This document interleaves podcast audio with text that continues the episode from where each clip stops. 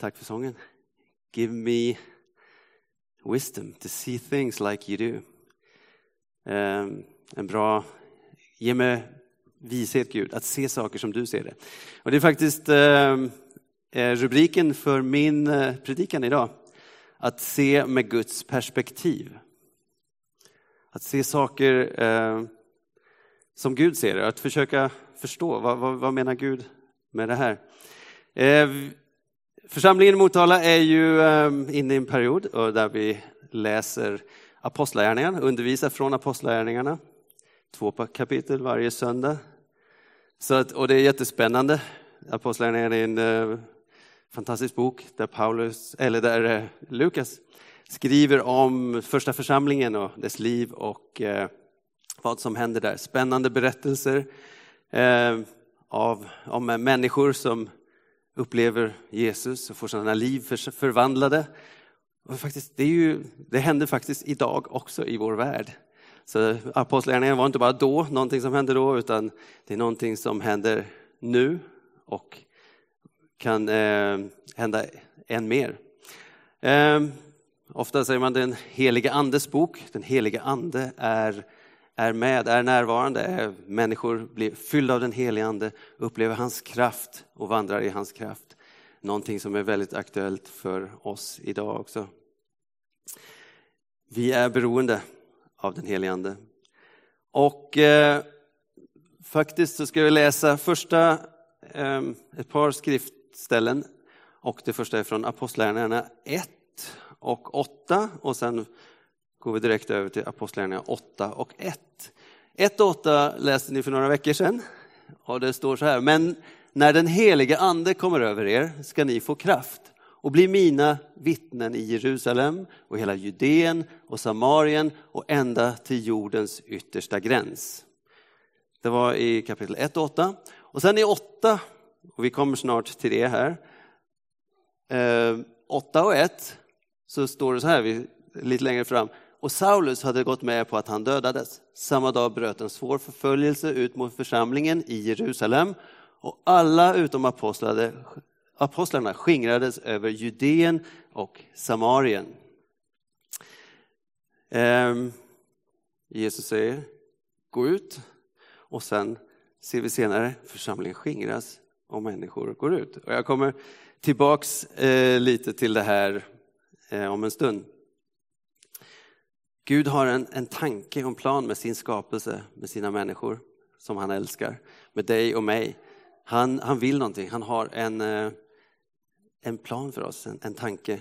Men ibland så kan inte vi se det här riktigt. Vi kan inte sätta oss in rätt kanske i ett sammanhang och vi funderar varför, varför händer det här och vad är, vad är nu? Vi försöker tolka den tid vi lever i. Och, och, men eh, att leva nära Gud, att leva nära Jesus, det är eh, någonting som är viktigt för oss.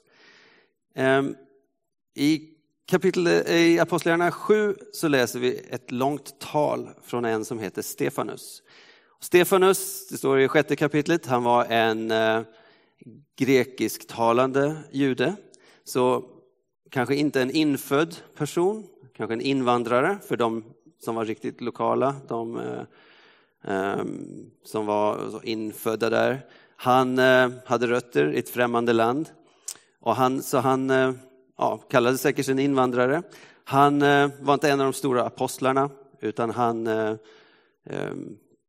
var liksom, kanske en all, allmän vanlig människa. Ja, vi kan inte identifiera oss med, med honom kanske. Och, men det blev lite rörigt i församlingen där, några klagade och apostlarna sa att vi behöver några män som, är, som, som kan göra de här praktiska göromålen. Och de väljer Stefanus, och Filippus och några andra, men det står att de var en, en man fylld av kraft och helig ande. Han var, det var viktigt för dem, även med det här praktiska, han var en andefylld kristen. Han levde nära den helige ande, han hade upplevt den helige ande. Och för oss alla är det ett, ett exempel, vi är alla beroende av den helige Ande.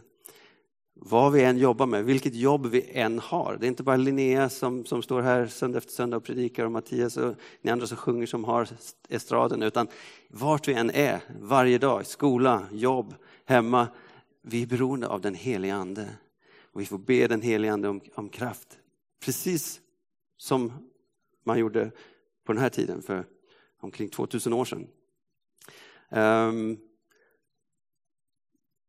Stefanus står sen, han, han talar väl och ingen kan stå emot hans vishet. Han gör under och tecken, han ber för folk och han rör upp känslor. Det är, han, han vissa ehm, och han utmanar den religiösa eliten som bara tror på tradition, som har stagnerat, som tycker templet är viktigare än någonting annat. Han, han pratar om Jesus, ett liv med Jesus. Och eh, de utmanar honom, eh, blir eh, ja, väldigt arga på honom. Och då, eh, då så, så eh, ser vi, så håller Stefanus ett långt tal. Det mesta av kapitel 7 är Stefanus håller ett tal och han, tar, han går igenom Israels historia. Ehm, och eh, försöker visa på att de som lever nu, de ett, i ett sammanhang och pekar, genom det pekar på Jesus och ett liv, en relation med Gud är viktigare än traditioner. Och eh, jag har några, eh, han pratar om Abraham och Josef och Moses som de stora i, i, i skrifterna och, och refererar till deras liv, vad som hände.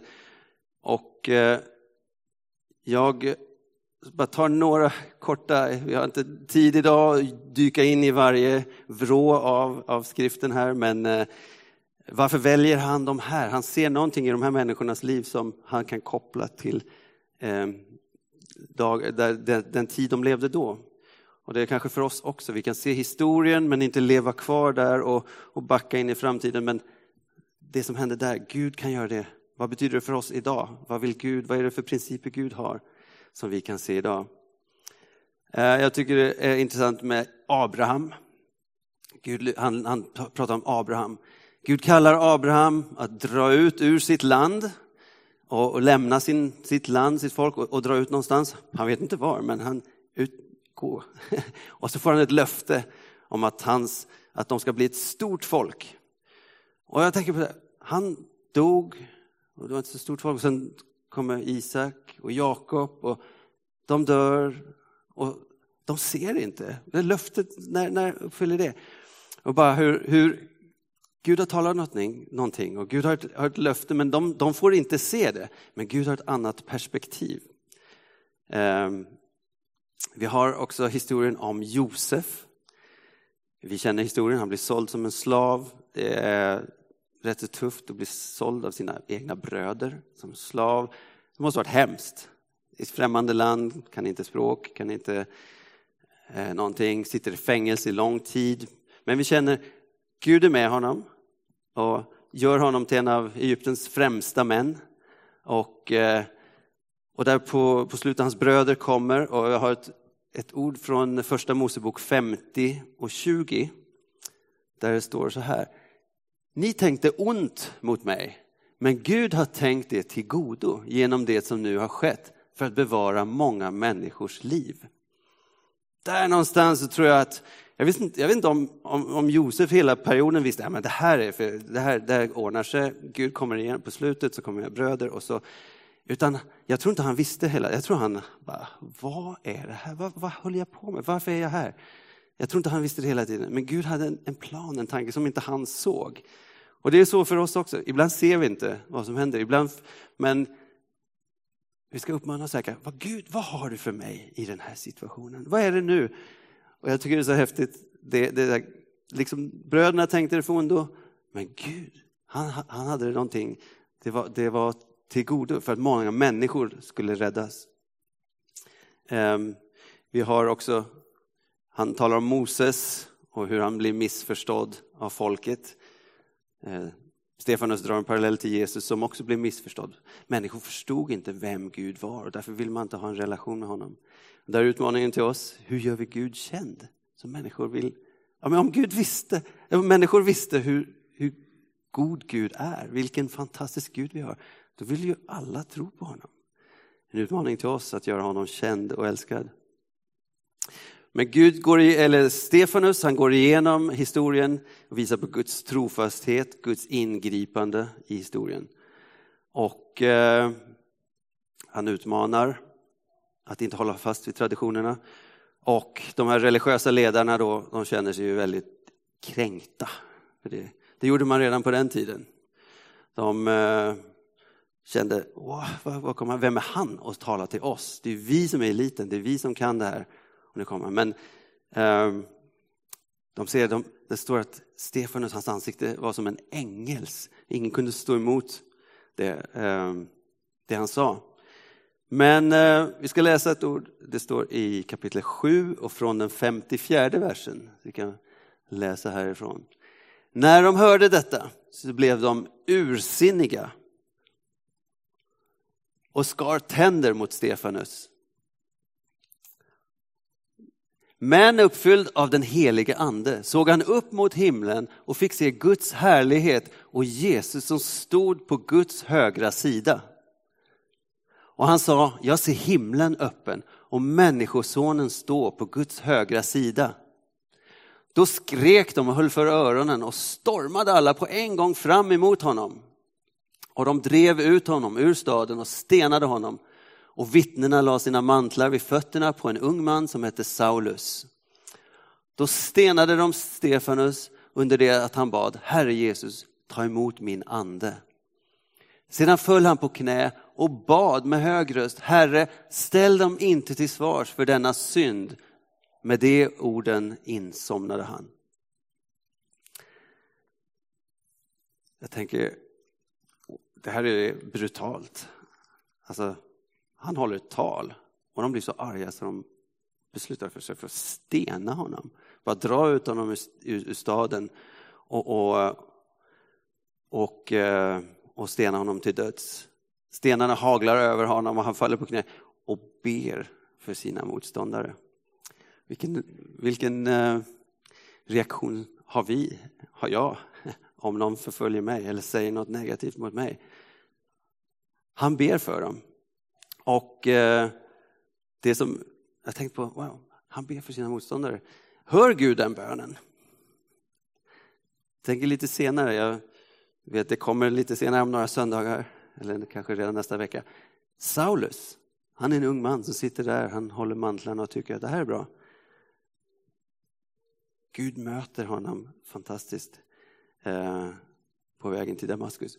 Men är det så att Gud hör Stefanus bön? Gud svarar på den bönen? Ja, men vem vet? Jag tror det. Jag tror att eh, Stefanus i den här, han har ett exempel, han har kanske sett Jesus dö på korset och be för sina, be för dem som dödar honom. Han gör likadant, han ber.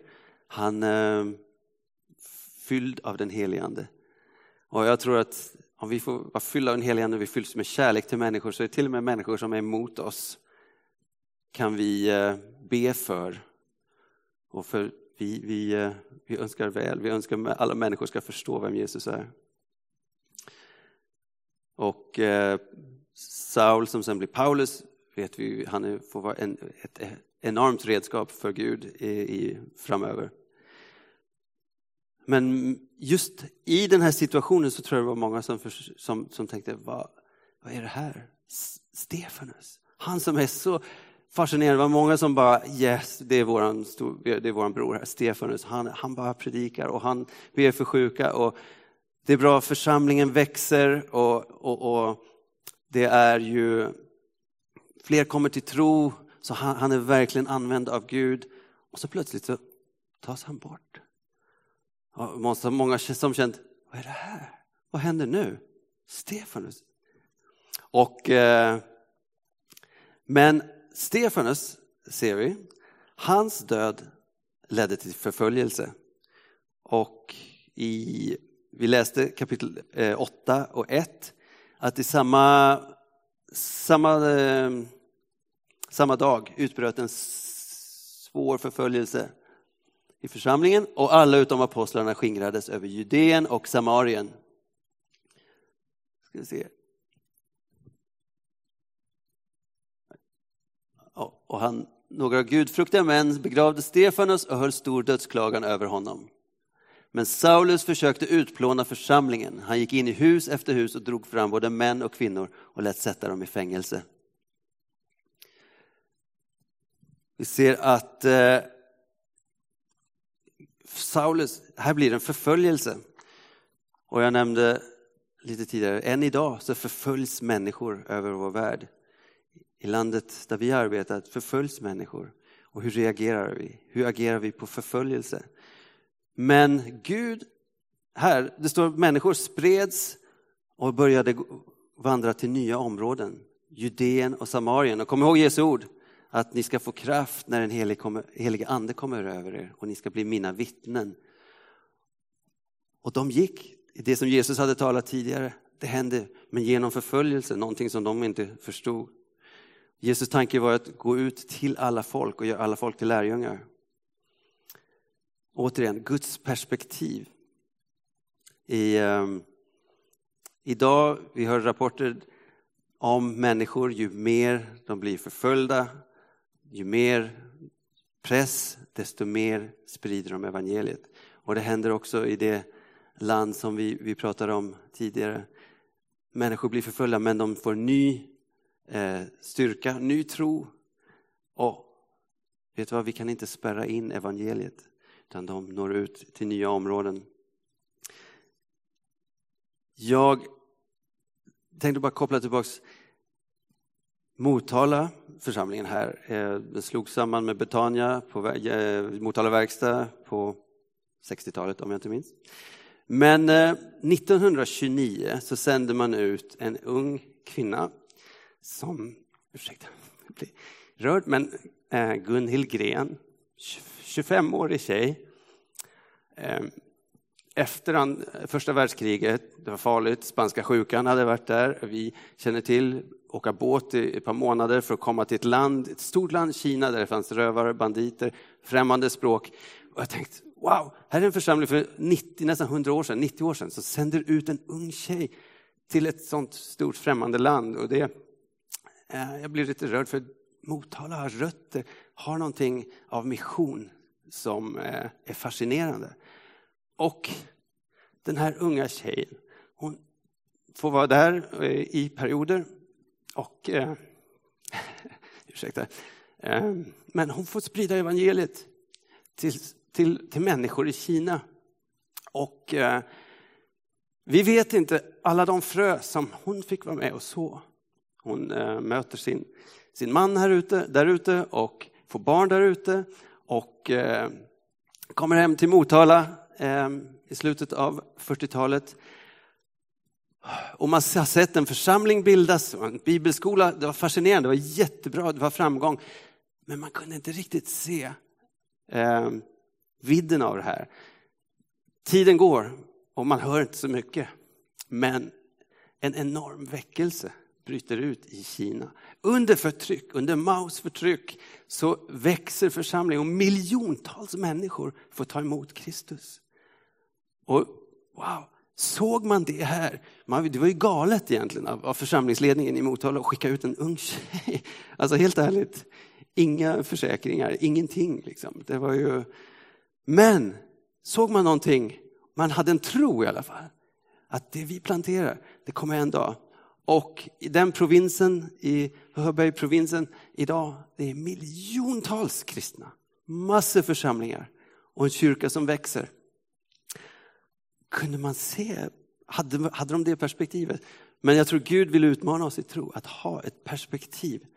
Eh, Motala tog också initiativ på 10-talet att skicka ut en ung familj som skulle sprida bibeldelar och bildbibel och annat till ett onått folk.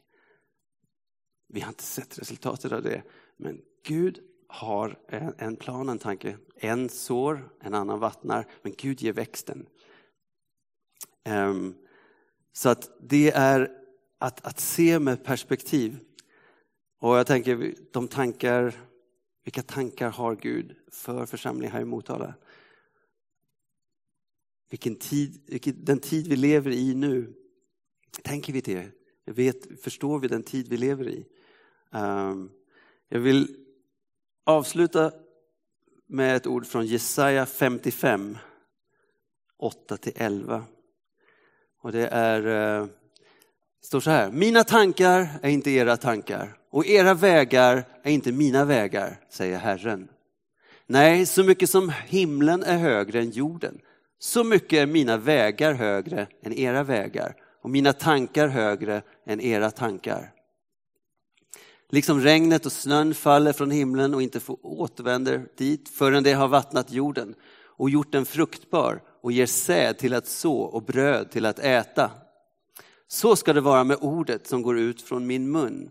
Förgäves ska det inte vända tillbaka till mig utan att ha verkat vad jag vill och utfört det eh, vartill jag har sänt ut det.